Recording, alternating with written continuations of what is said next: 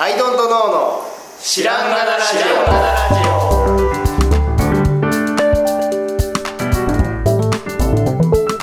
さあ始まりました「アイドントノの知らんがなラジオ」この番組は僕たちアイドントノが日常をアイドントノしていく中で新しい視点を皆さんと共に発見していくという番組ですということでアイドントノツナですはい、どうも青木です。アイドントの春田です。よろしくおお願願いいししまます。今日はですすね、おーあすいません。あの先にあの、子供たちがインフルエンザ休みになっておりまして、はいはいはいちょっと周りで声が聞こえたり、騒音がしたり、うん今も無駄に後ろでピースをしてるんですけど、はい土合いませんがね あのちょいちょい参加するかもしれないんですけど、すいません。よはいろしくお願いしはい、了解はいお願いします。まあねなんか僕らもリピートの機会が非常に多くなりましてます。はい。たくさんは今岐阜岐阜であ、リモートです。でそうそうそうはい。あの岐阜からあの子供たちと一緒にお送りしているはい。状態ですね、そうですね。はい。ということで、ちょっと僕からのネタなんですけど、あのは、この間ね、あの、運、え、なんだったっけ、運命からは逃れられないっていう話あったじゃないですはい。か。あの、キャンプ場で、新しいう僕の動き、今までのプロダクトを作って売るのではなくて、あの、はいまあ、音楽を起点にしたことっていうのを考えついて、それでデビューするぞってなったら、もはう山の神様が怒ったかのように、もうデビューが阻止されたっていう話があったじゃないですか。あれ誰怒ったかのよう誰にか聞い てる聞いてるよ聞いてる よリモート山の神に怒られたかのようにですか。はい。そうそうそう。ので、あの、同じ、はまあ、同じ災害というかね、その風の話なんですけど、うんあのーちょっと別の角度からね、そのうん山の神様みたいなんで、まあ、昔から言うじゃないですか。はいうんううんんうんで、それと、やっぱりその自然がかい、自然を人間が開発した果ての、なんかその起こった災害みたいなんて、うんやっぱりどうしても神様いるいないとか、あの、うんそういうことに関わらず、どうしても関わってくるだろうなっていうことを思いついたんですよね。ほうほうはいはいでさ、あの、まあ、いわゆるさ、例えば平安神宮とかさ、あの、出雲大社だとかさ、そのいわゆる神社として、ドーンって作ったやつではなくて、それより前というか、民間信仰みたいな感じでさ、神様、、はいろんなところにいろんな神様いたわけじゃないですか、日本って。うんうんうんうん、で、それってさ、神様がいるが先ではなくて、うんうんなんかこう、環境があって、まず、で、えっ、と、まずまず、あの、すごい基本的なところで言うと、山ってさ、もうだから恵みの元なんですよ。うんうんうんで、山から川は流れてくるわけだし、うん山に入れば何か生えてたりとか、動物たちがいたりっていう、その恵みの元なわけですよね。だからその母なる海っていうのもあるけど、は母なる山的な考え方もあるわけですよ。うんうんで、そういうところで、まあ、人間はその近くとかで、まあ、生きていてっていう環境がね、あった時に、どんどんその山ってさ、やっぱ木も生えてるし、川もあるし、で、どんどん入って便利にしたくなっちゃうわけですよ、人間は。なんかこう、山の中に入っていったらさ、木の実とかも生えてるわけだから、じゃあそこに入って行きやすくしようって言って道を通すかもしれないし、川に橋かけるかもしれないし、で、どんどんやっぱ自然にさ、開発しちゃうわけですよ。うんうん、でもさ、それを、なんだろうな、あんまり考えずにというか、地形とかを考えずにやるとさ、やっぱこう、後で土砂崩れが起きたりとかさ、災害が起きるわけじゃないですか。はい。で、それを、やっぱり表現としては、まるっと表現としては、なんかこう、あの変な開発をしたから山の神様が怒ったんだみたいなことに結びついてくるわけですよね。はい。うんうんで、あの、昔の人の知恵というか、じゃあそれは神様ということにしようということで、あの、その災害が去った後に、まあ直したりとかして、で、ここはもういじると大変なことになるから、要するに開発して、どんどん削ったりとかすると、まあ、地盤の問題があるのかもしれんしんないしとか、いろんなことで、あの、災害が起こると。っていうところに祠っていうのを建てたりとかして、ここは神聖なとこなので、手を入れないでおきましょうというような知恵みたいなものでもあったわけですよ、やっぱり。うん。その民間信仰みたいなのはね。はそうで、その、これ以上、こう、やっぱり、開発、あの、しませんというかね、その、なんていうのね、開発しませんというか、その、何かあっても、もう開発しないので、これ以上、あの、川、川が暴れないようにしてくださいというような感じで、こう、祈るみたいなね。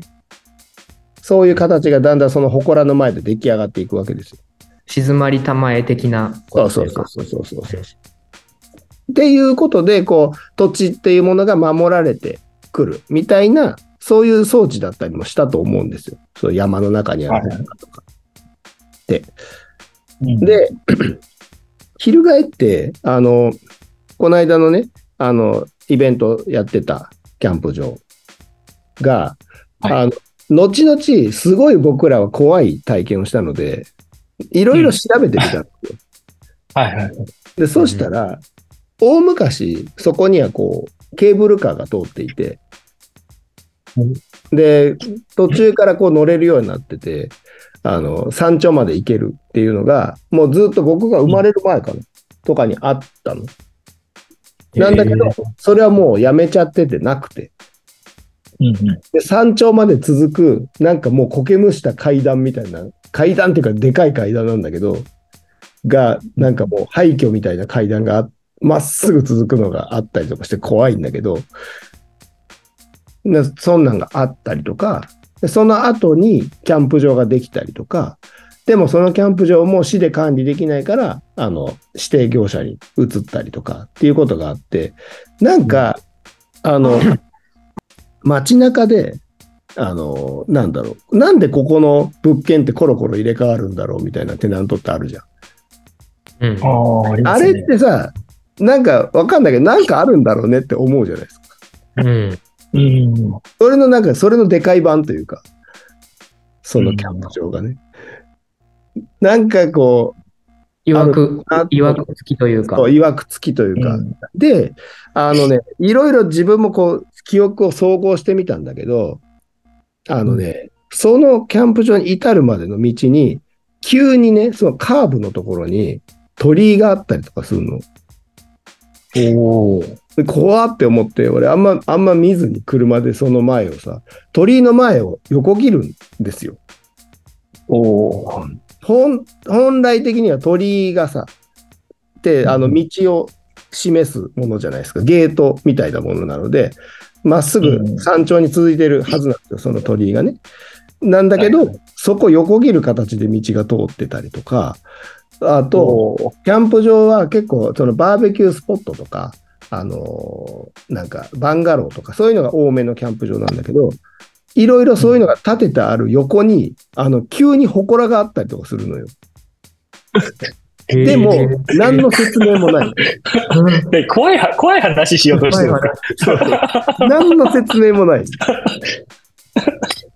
で、この間、 うんまあ、僕らにとっては大災害ね。あの、うんうん。で、まあ、いつものことなんですよ。風が強いのは、この季節に。はいはいはい。でも、にしても、キャンプ場の中に、この山の中なのに、風吹きすぎだろうっていうような、その土地柄というか。確かにね。そうテンでト、が飛んじゃったんだもんね。テント飛んじゃったんでね。そう。ああれですね、津波の後もなんか言われてましたね、この位置に神社があるのは理由があったとか、そういうねんうんうん。そういうの、そういうの。なので、いじるなっていうメッセージがあったのに、いじっちゃって、まあ、要するにそのケーブルカーの開発のところから、もうすでにそれは始まってるんだと思うんだけど、いじるなっていうメッセージを無視して、いじった結果、いろんなことが起きて、で、そこのケーブルカーの会社も潰れちゃうし、っていうことになってるんだろうなと思って。潰れた結果、知ってる人もいなくなりとかもあるんですそようね。そうそうそう。だから教訓が生かされないわけじゃない。うんおーであのー なんていうのあとね、ハザードマップってあるじゃん。うんうんはいはいいいわいろんな地域にさ。はいどこの地盤とか、土砂崩れのリスクとか、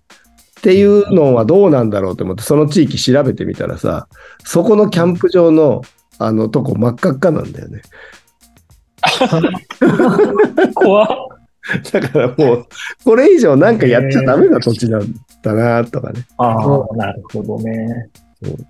でよもく、ぞ生きて帰ってきましいや、本 当ですよ。でもなんだけど、でもそのキャンプ場がめっちゃ光の入り方が良くて、た。あの神々しいわけですようんそう。それもなんかもう、そうなってくるともう神様ってなってくるじゃないですか。うん。 で神々しいからそう、なんか開発したくなっちゃうけど、ダメっていう。けど本当に、そこは神様の土地だからいじっちゃダメっていうところにつながるみたいなさ。なるほど。そうなんかね、そんなことを感じました。なるほどな。あよくさ、あの、九頭龍社っていう神社ってたまにあるんですよ。ほうほうで、あの、9つの竜の、ん頭の竜か。9つの頭の竜で九頭竜。くずりううんん、っていう、で、社って書く、九頭龍社っていうのは割と各地にあって、うんで、その祠とか、祠っていうかその社とセットになってるのが、あの、昔洪水があって、おう偉いお坊さんが、その、えっと、洪水っていうか、その竜が暴れてと表現されるんだけど、はい。竜が暴れて、あの、それを偉いお坊さんがやってきて沈めたという伝承があります。うんで、その、まあ、記念碑的なというか、まあ、ずっと静まっててくださいという意味で、祠が建てられている。うん。うんもしくは、社が建てられている。っうん。ていうのがあって、で、これって何かっていうと、結局、そこはこう洪水が起きたということなんですよね。うん。で、それを、お坊さんがやってきて、土木工事の指示をしたということだと思うんですよ。うんうん。で大昔、まあそんなにおおってつくほどじゃないけど、昔ってやっぱお寺ってすごい知識の集積する場あ所そうですよね。建築もしてますもんね。うんあの、治水とか土木とかもやってますもんね。そうそうそう。いろんな知識が集まって、だから信用のある人たちだから、あの、例えば火事の、あの、火事ってあの、刀を作るような火事の技術が、なそう書物が置いてあったりとかさ、うんうん。海図を作る技術だとか、そういうのをまあしっかり信用のある人に預けとこうみたいなこともあって、知識が集まってくる場所なんですよね。で、教養もあるし。ということで、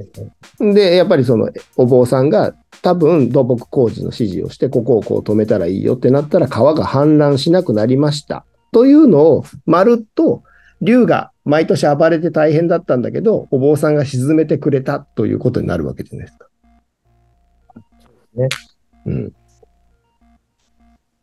からそういうね、そういうことだと思うんですよ。世の中の神様的なことって。うんうん。そう。だからな、なんかね、ねまあ他にもね、あるような気がする。僕はあの、なんだろうな、池袋が苦手なんですよ。うんうん。おう 池袋が苦手で、あの、昔から、えっと、僕ね、群馬から、あの、おばあちゃんが東京に住んでて、東京に、あの、なんかこう、夏休みとかでおばあちゃん家行って、じゃあどこ行くってなったら、こうサンシャインに行こうみたいなことになるわけですよ。おうは昔いからなんか池袋のゴミとした感じが嫌いで、僕の嫌いで、大人になってこっちに、あの、まあ、京都経由で東東京に移住し、で、あの、あ池袋ってなんか昔行ったなって思って、池袋に行ってみたら、なんかやっぱり、あれ俺、これ子供の頃嫌いだった東京だわって思ったことがあるんだけど、で、あのね、ちょっと、それはまあ、その、前菜みたいなものだと思って聞いていただいたらいいんですけど、あのね、俺ね、池袋のあたりでめっちゃナビが狂うの。うんそんなことないですへえ携帯のナビが狂うんですよ。だから、おうなんかどっか行く時にも、なんか池袋のあたりで急に降りろって言われて、で、僕はあの、Google のナビを信じているので、なんかこう、はいはいはいえって思って信じて降りたら、ぐるーっとして、もう一回乗れって言われたりとかして、同じとこから、 な、なんやったん今、この、これ。降り、で、降りたとこは池袋なんですよね。池袋界隈というか。はいはい。とか、池袋の、なんかどっかのお店に行こうと思ったら、もうずーっとつかへん。あの、この先を左に曲がったら絶対につくのに、ナビの指示は、一回出て、右折して、右にずーっと行って、あの、U ターンしてから来いみたいな。俺の車右にしか曲がれないんだったっけみたいな。なんかそういう指示が来たりとか、なんかおかしいんですよ、池袋って。俺の中でなんだけど。えー怖いですね。これは、でもな、なんか、磁場的なものがなんかあるんじゃないかなとかね。ナビが狂うぐらいなんで。髪がそうだ。ナビなんかさ、あのあれですよ、その、よくさ、樹海の中で、あの、もう、コンパスが効かないみたいなのあるじゃん。はいでも、全然そんなことないし、樹海に行っても。ナビで普通にさ、あそこ通れるわけですよはいなのに、樹海でも平気なのになんでか池袋に行くとナビが狂うっていう。なんでか。あのわかんないけど、池袋ディス。とか、なんか、いや、なんか、総合土地になんかあるんだろうな、みたいなところに私は結びつけてしまうんですよ。でも、あのー渋谷が本当谷で、めっちゃこう、はいはいななんていうかこう、なんて言うんでしょうね、クリーンなものじゃないものが集まる場所だった。うん、うん、うんっていうとこから発端があるみたいなとこがあったりとか、うんうん。まあありますよね、そういう。そう。 そりゃそうだよなっていうね。いやー、だからあれですね。うん。いや、そういうのあるよね、という話で。でその、だから神様みたいな、その、偶像化それされた存在みたいなところに、まあ、落とし込む方が理解されやすいからそうなってるんだろうけども、なんか元はそっちじゃなくて、元はその、やっぱり自然の方があったんだろうな、というふうに思いますね。うん。そう。なんか最近知った話で、あの、人間の脳みそのうん。あの構造上、うんストーリー理解が一番強く強くて、ほうほうほ物語として話されちゃうと、うん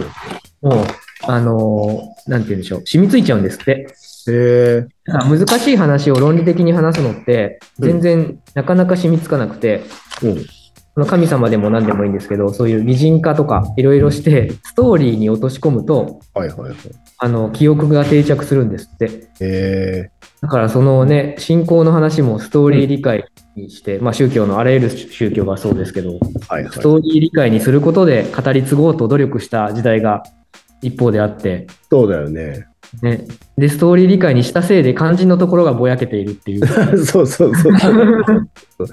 そうなんだなよ。んか本来さ、それ多いみたいうな。んはい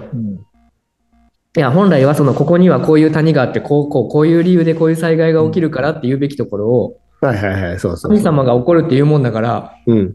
神様なんて怖くないべとか言い出す人がそっ現ちれるみにたないっちゃうんだよね。そうそあう。とねう、ん竜が、竜が暴れたとか言われちゃうとね。なね竜なんていないべみたいになっちゃいますもんね。 でも本当はあの記憶に定着しづらいロあのロジックがあるんでしょうね。うん、そう。だから、あの、特に西洋の宗教の場合は、うんあの多分まあキリスト教でもイスラム教でも神様がこう言ったみたいな聖聖書って物語だし、あのでそこでどうしたいかっていうとそれが法律なわけですよね皆さんのルールにしましょうということなんですようんうんそれをストーリー理解であのあれですよね皆さんに伝えてるということでううんんまあでも聖書って読んだところで何何だったっけってなるけ ど、ね、これのどこがストーリーなのかしらとは思うく らい。ただ、ストーリー理解、なんだろう、あれですよね。そういう物語っていうフォーマットを作る過程にあった本なんだろうなって思いながら、はいはい、あの、読みました。うん、うん。そうなんだよねなんかそれこそ今だと、例えば、コマ漫画描くにも起承転結とか言うじゃないですか。はいはいはいあの、起承転結すら発明だったんでしょうね。そうもうだよ秘ね伝というか、とんでもない発明だったんでしょうね。いや、本当ですよ。あだのから、聖聖書の日本版っていうかさ、あの、な古事記と日本書紀ってあるじゃん。うんうんで、俺、古事記の、まあ、や日本訳というか、その、まあ、訳したやつとかって持ってる、興味があって、 うん全然、あの、最初しか読んでないんだけど、もう、わけわからんのですよ。はい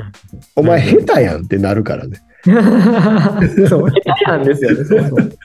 その、何々姫と何々姫と何々姫が、ね、あの、いたと。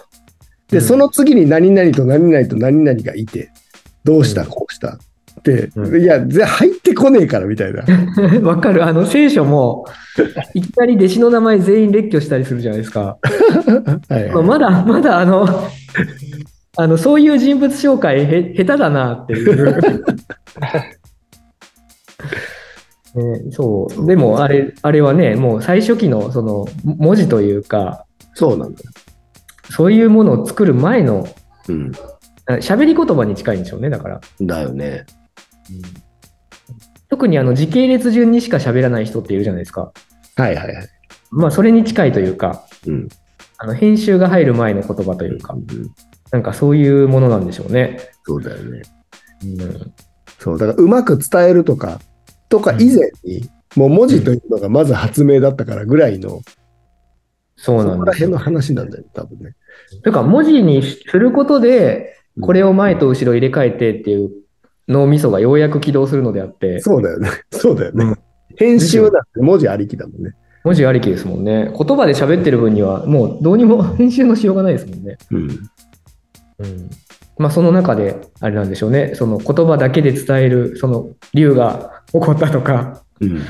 そういしない、そういうふうに圧縮しないといけなかったんでしょうね、当時。うんそうだ。もう、だから言ったって聞かない人とかさ、いるわけですから。 脅さないとね。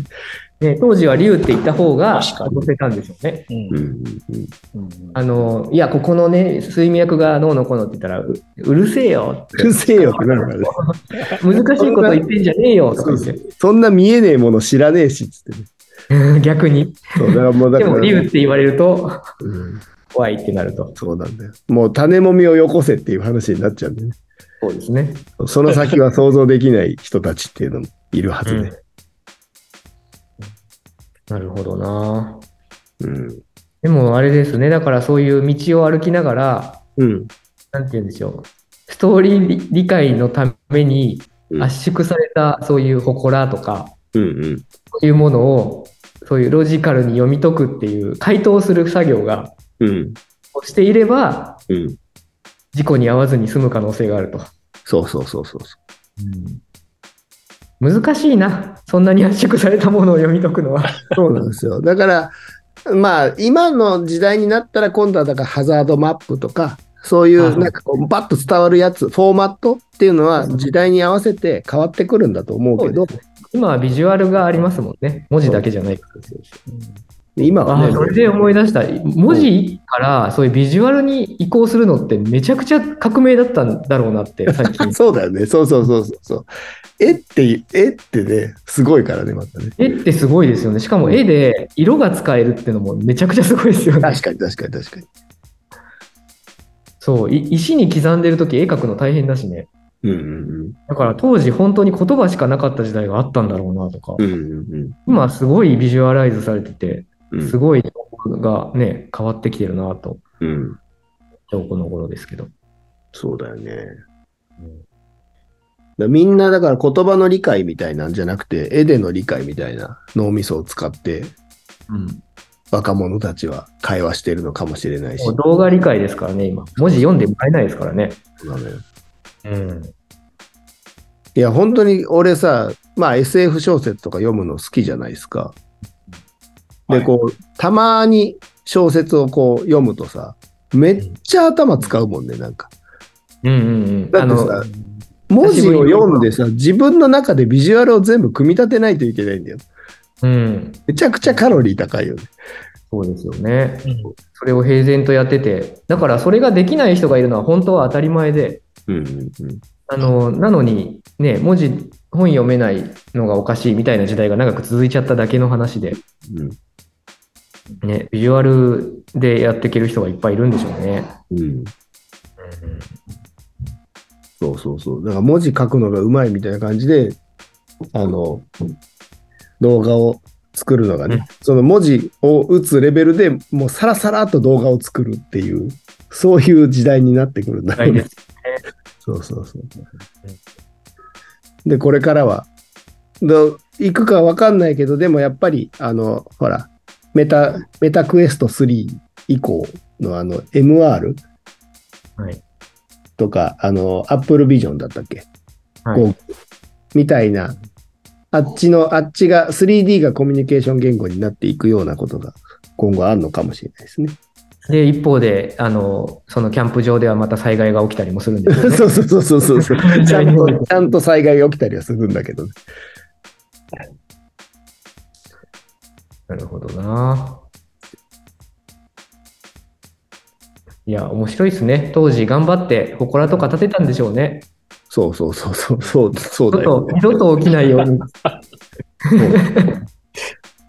らもう誰昔の人からしたらなおいやダメって言ったじゃんみたいな話なんで、ねね、あの二度と起きないように誰にでも分かるそのストーリー理解とその物理的な視覚的な情報も置いてあってうん、アホでも分かるようにしてあるんですよねだからそうそうそうそうそうそうだなのにさっていうねからその当時はアホでも理解できたのかもしれないんだよね、ねでしょうね、うん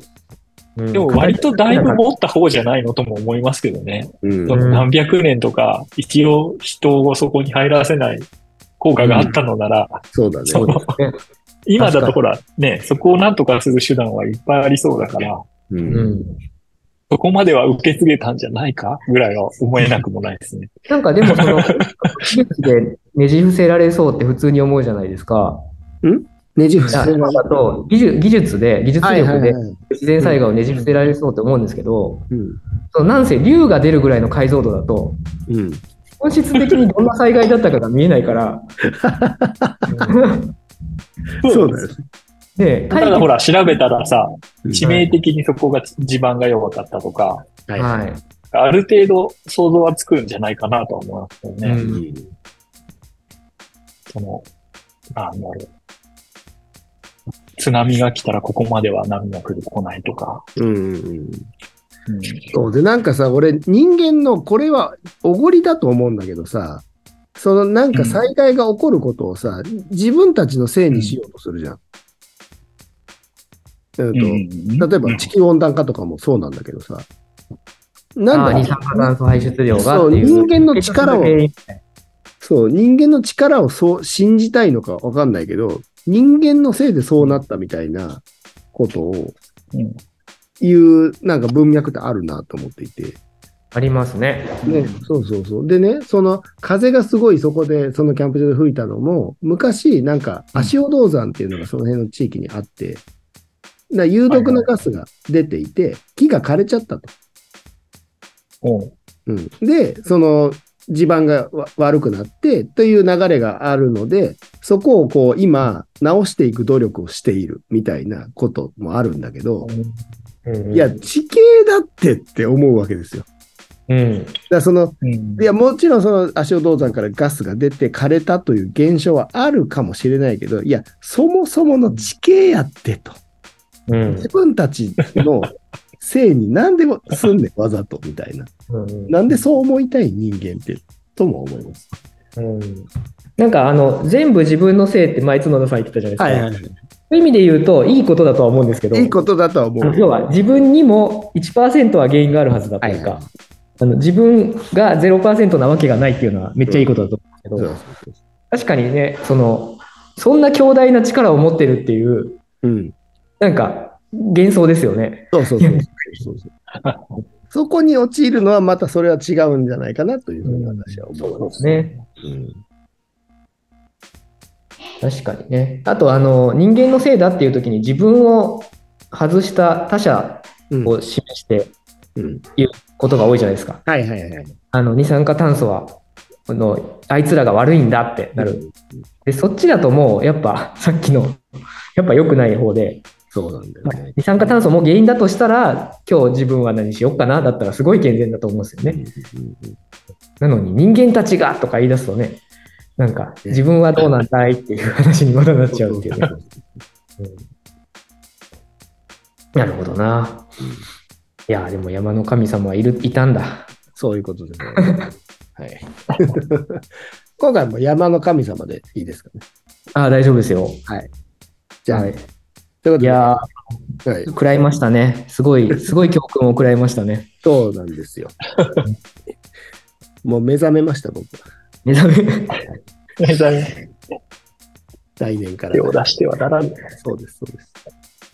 はい。ということで、えー今回は山の神様ということでおはい送りしました。ということで、今日はこの辺でありがとうございました。はいありがとうございましたあり。がとうございました。